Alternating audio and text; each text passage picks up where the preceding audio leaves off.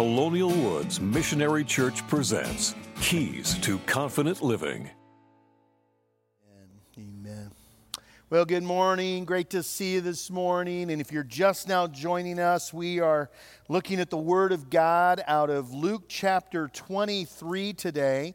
If you would like to get a uh, note sheet, you can download that on our website. You're welcome to do that if you'd like follow along with us, and we're going to continue a series about how one encounter with Christ changes everything.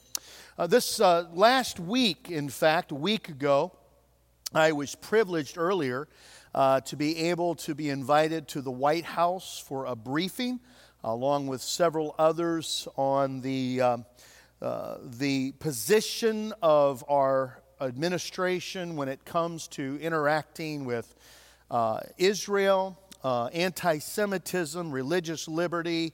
Uh, there were probably about a hundred or so folks that gathered in the White House for that briefing, and I was with a contingency of pastors and several others uh, from Michigan. Probably were about seven or eight of us in total. And it, it came together very quickly. I mean, everything just kind of had to be done in the last three weeks or so. Uh, we had to go through background checks, obviously, and we were just honored to be invited. Uh, before we did so, there were a number of pastors that were there, about five or six of us, and I knew several of them, but most of them I didn't know. And so we uh, made a decision to gather at, uh, I think it's called the Old Ebbets Inn, about two to three blocks from the White House where we were going to meet for breakfast, get to know each other, and kind of just put together the plans for the day. And as I was sitting there, there were about four guys that were right on my corner of the table who I, I really didn't know. And sitting right next to me was a, a man who actually was from Egypt. Uh, he moved here uh, and started a church, an Arabic speaking church in Sterling Heights. Uh, he, his name is uh, Avd. Avdkar. I think I got that right. I got to look, I got to write that down. Uh, his name is Avdol. If I got that wrong, I'm sorry, Avdol, brother. I'm still learning how to say it. And he was sitting right next to me, and I was talking to some of the other guys, and uh, I mentioned that uh, I was with the missionary church. Most of them were from either a network of churches or were independent churches, and so they didn't have denominations they were a part of. And so I was trying to explain to them a little bit about the missionary church, and uh, Avdol says, Missionary church, I'm familiar with the missionary church. And um, I said, uh, Well, you're sure? He goes, Yeah. He said, I, I, We meet in a missionary church in Sterling Heights. And I, I, I said, Well, are you sure that it wasn't a missionary Baptist church? Because sometimes we get confused with them. He said, No. He said, It's a missionary church. And then he said, My, my contact is a pastor by the name of Jim Thompson. I said, Jim Thompson, I know Jim, sure. I said, I, You're kidding. And so I said, Oh, you must be at this church. And he showed me a picture. He pulled up his phone, he showed me a picture, and there is Jim Thompson standing next to Pastor Dan Hamrick, who's on our staff, our, our student ministries pastor. And I said, Hey, that's a picture of my student ministries pastor. I said, What are you doing with that picture? And he said, um, Oh, he said, um, I was at a retreat two weeks ago for pastors and their spouses, and he was there. And actually, Tammy and I didn't go. And, and, and uh, I said, Well, yeah. I said, Well, several of our staff were there. And I couldn't believe it. And immediately, by the way, we had a connection and we were able to talk a little bit. And I got to hear about his ministry. But I thought, What a chance encounter. I've got to travel to, to Washington, D.C., do a, do a trip to the White House, sit in a, in a, uh, a grill, and I look over, and that's where I meet a guy who lives 30 minutes away from me. And I, I just found that to be such a chance encounter. Chance encounters happen all the time. Everybody's got one of those stories, right? That's a story where you just happen to meet someone, you've got a connection, they know somebody you know. What is it? 7 degrees of separation. We're 7 we're 7 people away from every person in the world, right? Unless you know Pastor Bruce, he's connected to everybody, but he knows he knows everybody, but other than that and I'm going to take you on a chance encounter today, Luke chapter 23. Jesus, throughout his life, had all of these chance encounters, unexpected connections. Now, I happen to believe there are no chance encounters when it comes to Christ. I believe they're all divine appointments. But I would tell you that for them it was a chance encounter. We see it all through his ministry. And when Jesus is being crucified, he, he's already been through the Garden of Gethsemane, he's already been betrayed, he's already had his final supper with the disciples, he's already been beaten, he's already been ridiculed and mocked, he's already been tried. And in Luke chapter 23, verse 26, we see his march to the cross. Luke says this way As they led him, Jesus, away, they seized Simon from Cyrene, who was on his way from the country, and he put the cross on him and made him carry it behind Jesus. Large number of people followed him, including women who mourned and wailed for him. Jesus turned to them and said, Daughters of, of Jerusalem, do not weep for me Weep for yourselves and for your children. I mean, he, he turns to them in this time and he begins to minister to them. Verse 32 says this Two other men, both criminals, were also led out with him to be executed. Now, it's interesting because when you, when you read Matthew's account, Matthew makes sure that we understand that as passerbys ridiculed and mocked Jesus, as the soldiers mocked Jesus, as the, as the chief priests mocked Jesus, the criminals that were hung with him also mocked Jesus. Mark says the same thing. Says the criminals, the thieves that, that, that were uh, uh, crucified next to Jesus, they also mocked and ridiculed him.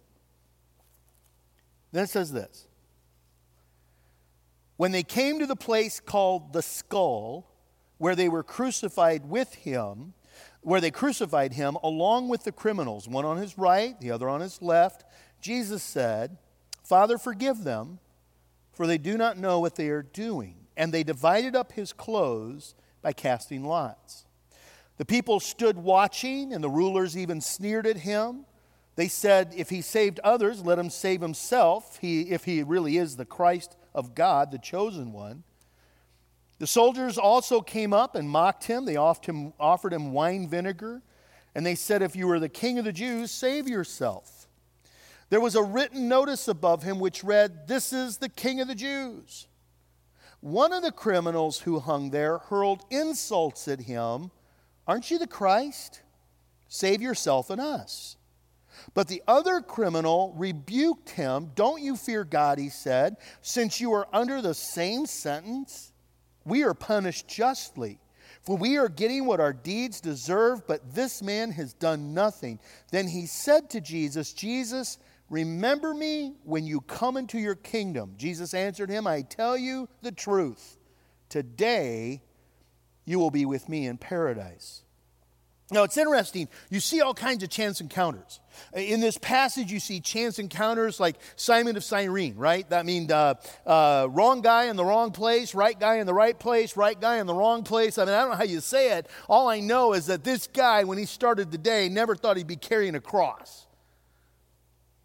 I, I, I thought this morning I was focusing in on the, the soldiers and how frustrated they must have been because this was supposed to be a holiday weekend. You got Passover. The Jews are not going to fight and rebel during the Passover. They were, it should have been an easy two to three days of quiet. Now they got a crucifixion. I wonder if they thought to themselves, specifically the centurion, the guy who was in charge of the whole thing, he probably was complaining to his friends, Yeah, I got to work the crucifixion this weekend. Yeah, well, we weren't planning. We had plans for the week. I got called in because now, and I wonder if the Roman soldiers, that when they nailed him, when they beat him, if they didn't beat him with just a little more vigor because Jesus was kind of ruining their plans. Mary was there.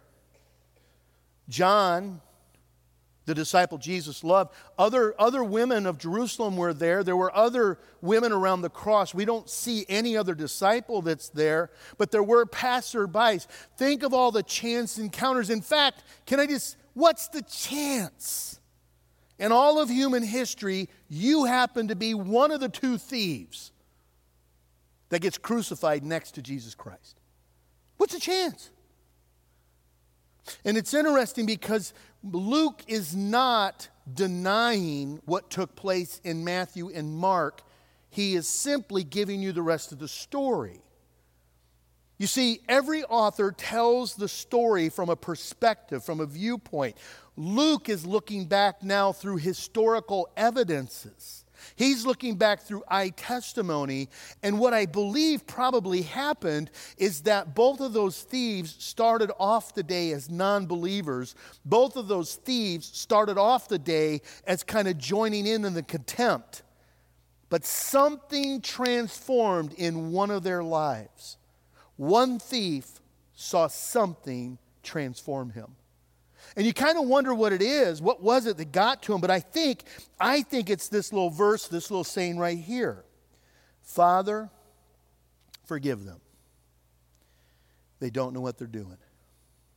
That somehow, when everything was chaotic, when everything was falling apart, when everything around them was going crazy, Jesus used that as a platform for the hope of the gospel he used it as an opportunity to pour out His grace. By the way, in our current world, right, the craziness that's going on, wouldn't it be interesting that when everything else is chaotic, when everyone else is in chaos, when everyone else is frantic, if that could not possibly become the greatest platform for the hope of the gospel to go into our world? I think he was transformed by that grace. I, I, think he was transformed that in a moment where he least should have shown grace, Jesus poured out grace. And, and a couple of observations that kind of really powerfully impact me from that passage.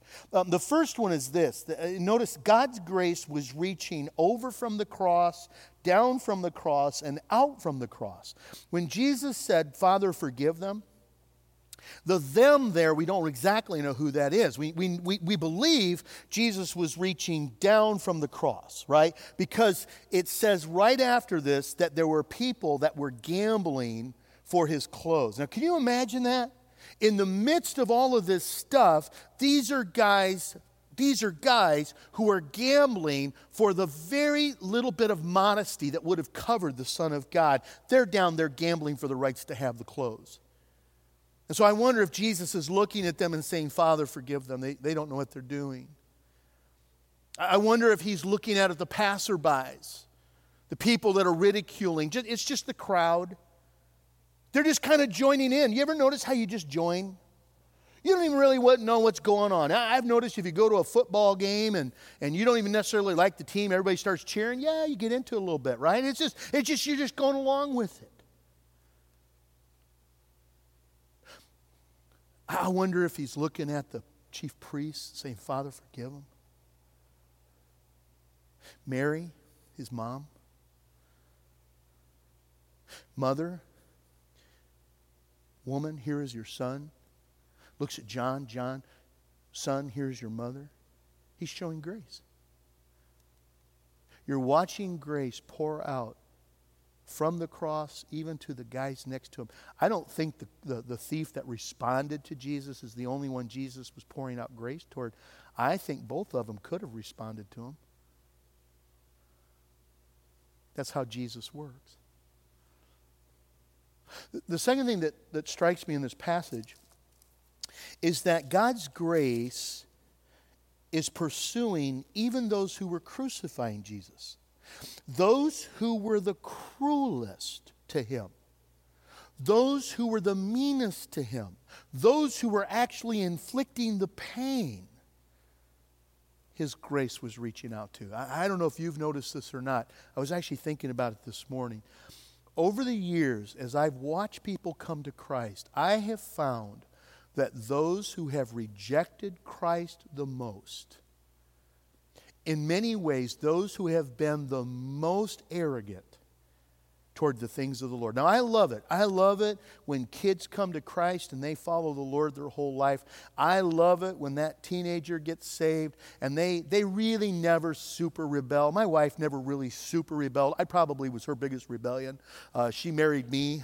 probably her parents were like, oh my word, you know. Uh, my wife used to rebel by just changing the radio station on the car from the local Christian station to a pop station. That was her, that was her big rebellion. But when she'd get home, she'd always turn it back to the local local Christian station. You know, that's kind of how she did it.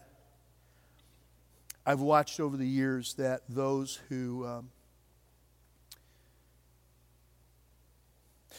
perhaps rejected the most, that God's grace shines the brightest. Years ago, I was playing softball when I lived in Warsaw, and uh, we were in a church league, and I was a pitcher. And uh, there was a guy on one of the teams that this guy, he just scared me. He did, he did, he just scared me. Um, he had no hair, I think by choice. I think he shaved. Um, he had tattoos from here all the way, covered his entire head, all the way down his arms. I don't know if those were the only tattoos, but anything you could see on the guy was all tattoos. And I will tell you that many of those tattoos were, were not, they were not um, they weren't the cleanest tattoos. And I remember looking at that guy, um, and I admit it, I kind of formed a, an opinion and thought, man, that guy's, that guy's rough. Until I met him. He tells a story of how he came to Christ. And, and he, he was visibly a little embarrassed about a couple of them. Not that he was embarrassed about tattoos, it's just what they said. It's hard to cover some tattoos, you know. But he was such an evidence of God's grace because you could say one that had rejected the Lord the most, or at least been the most outspoken about it. It was as if God's grace shone so much more brightly in his life. That's how God's grace works. God's grace shines out and down and around the cross. He, he, he reaches those who, who were crucifying him. God's grace was pursuing those who didn't even know they needed to be pursued. This, this, is, this is fascinating. Father, forgive them. Why? They don't know what they're doing. They didn't even know they needed to be saved. They didn't even know. They had no idea. Isn't it fascinating that even if I don't know I need the Lord, I still need the Lord? And even if I don't realize I'm lost, I'm still lost.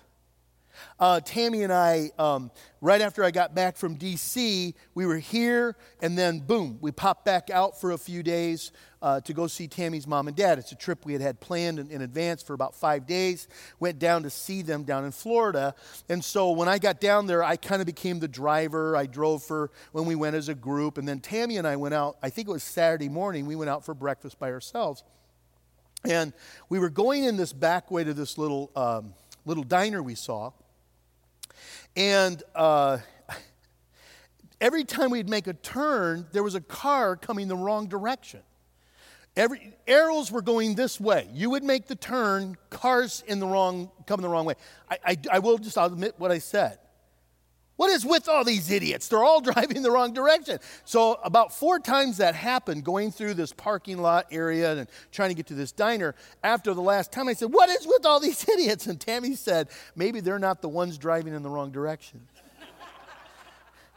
and so I, I stopped and I, I, I made sure I wasn't because can I just tell you, if you think everybody's driving the wrong direction, you might want to make sure you're driving the right direction. I, I was, by the way, it was all them. They were all the ones uh, messing up on that one. But you know what? Just because you don't realize you're lost doesn't mean you're not lost. And just because you don't realize you need to be forgiven doesn't mean you don't need to be forgiven. They had no idea. No idea. In fact, even if you don't think there are consequences, doesn't mean there aren't consequences. Over 30 years ago, I was in my freshman year of uh, college. And I had a friend of mine who, um, she was a believer, but I will tell you, she was in a struggling time of her walk with the Lord. And she had a roommate, and she told me this. And when she told me this, it blew me away. She said, My roommate says that she's a believer too, but she, she, she engaged in a lot of really inappropriate stuff.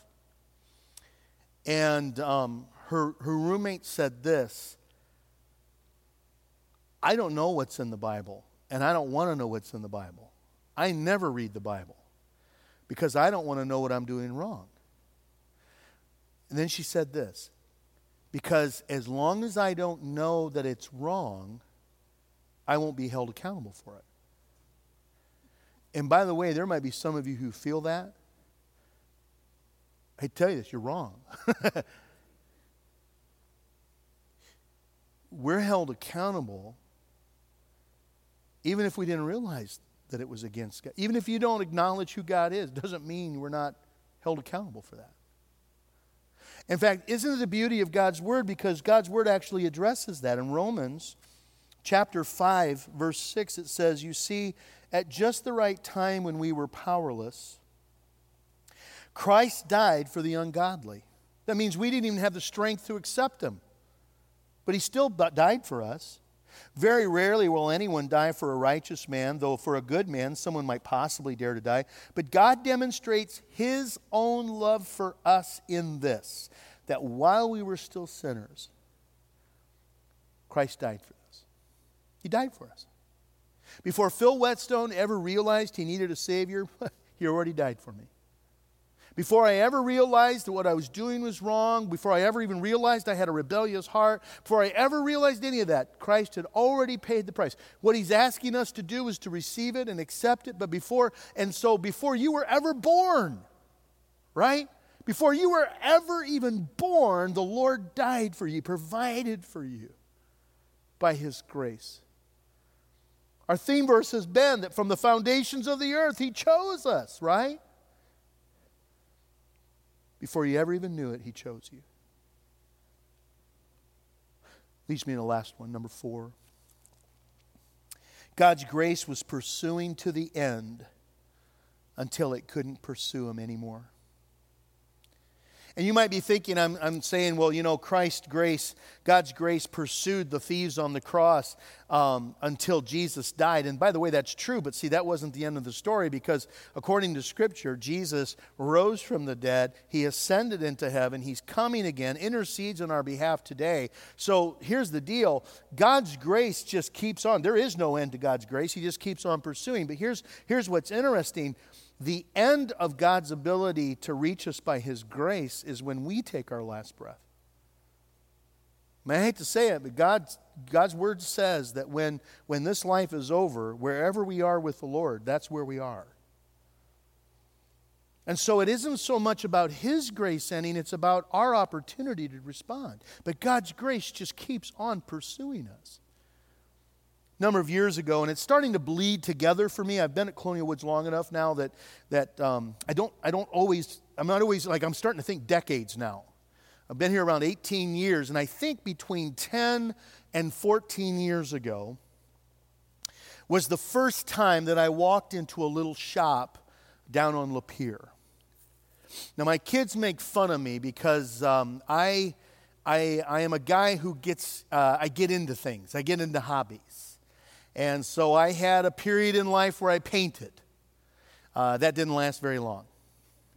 One painting that I ever did was for my dad about 30 years ago. Um, I, had a, I had a time in my life when I made little woodworking stuff. I get into hobbies.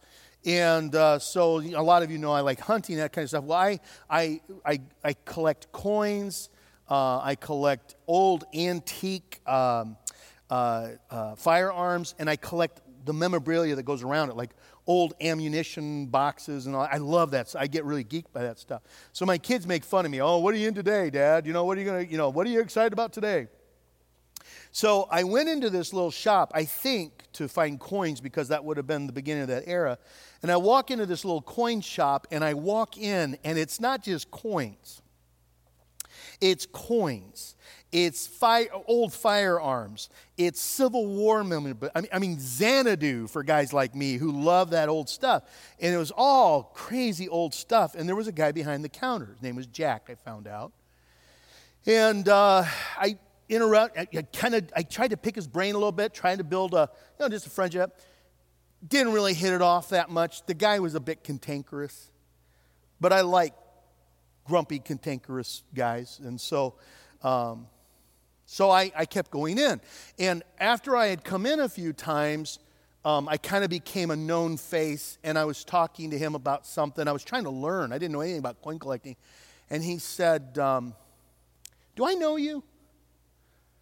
And I said, I don't think so. He says, Why have I seen you around? I said, Yep, I'm on the post office wall. I said, I'm on that most wanted thing. And he goes, No. And then he does this. He goes, You're on TV, aren't you?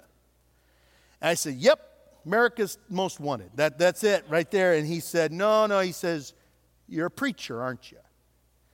I said, Yeah. I said, I'm a pastor out at Colonial Woods. He goes, I thought so. I've listened to you preach. He says, You know what, preacher? You give a pretty good message. I felt pretty good. That was it. I walked in, he'd know my name. I'd walk in, I'd know his name. Over the next eight to ten years, I'd go in every week to three months. Just depended. I had his phone number, he had my phone number. If I had questions about the value of certain I'd call him, right? He, he loved kind of teaching me about that stuff. Got to know the guys in the, there was always these guys who were in the shop with them. There was Bob over here, another guy in the corner always playing solitaire, and I got to know him a little bit. About four years ago, it had probably been about five months since I had been in that uh, shop. He was all by himself when I walked in. I walked in, he had lost a lot of weight. Didn't particularly look good.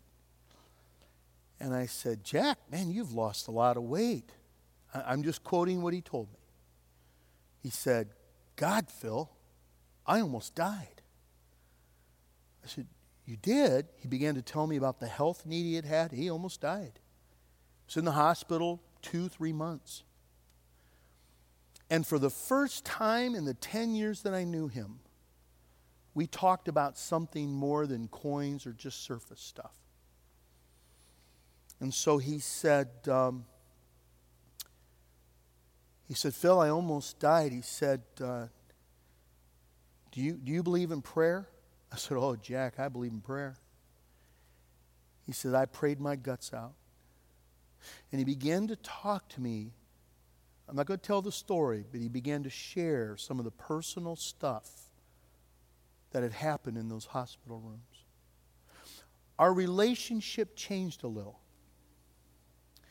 Um, about six to seven months later, we had just had the Good Friday service here at Colonial Woods, and um, it was about 3, 3.30. I was off the rest of the day, stopped out at the shop. I walk in, there's Jack, there's Bob. Hey, Rev, how you doing today? I said, I'm good, buddy. He said, what brings you in? I said, well, I just had a Good Friday service.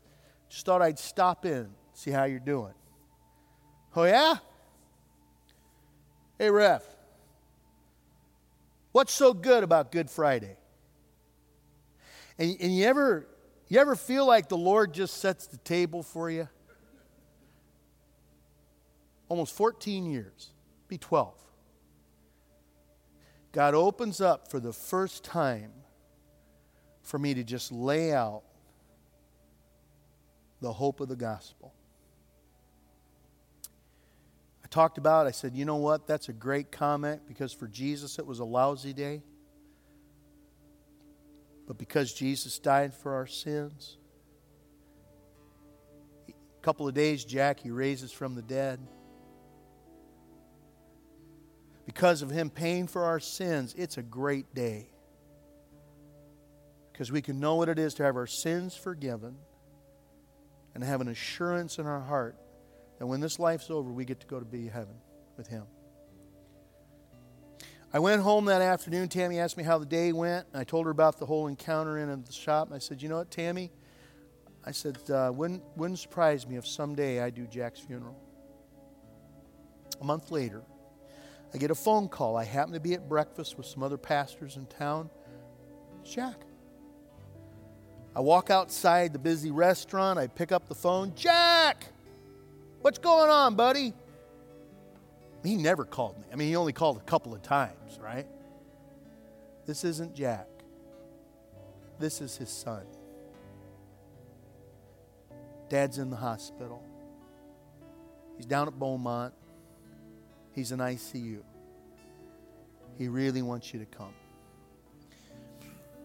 I said, Listen, I'm, I'm three to four hours before I can get down there, but I said, I can pray from here. He says, That's what he really wants you to do. I said, Put on speakerphone. I began to pray for Jack. By one o'clock, I was down at the hospital room. Got down on my knees as we just kind of whispered back and forth.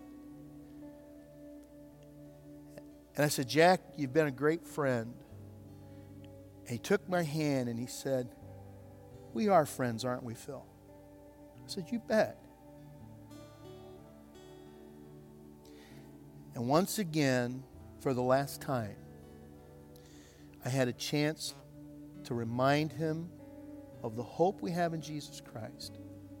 And when I prayed for him, I prayed Psalm, uh, Psalm 23, and then I prayed John 14 over him.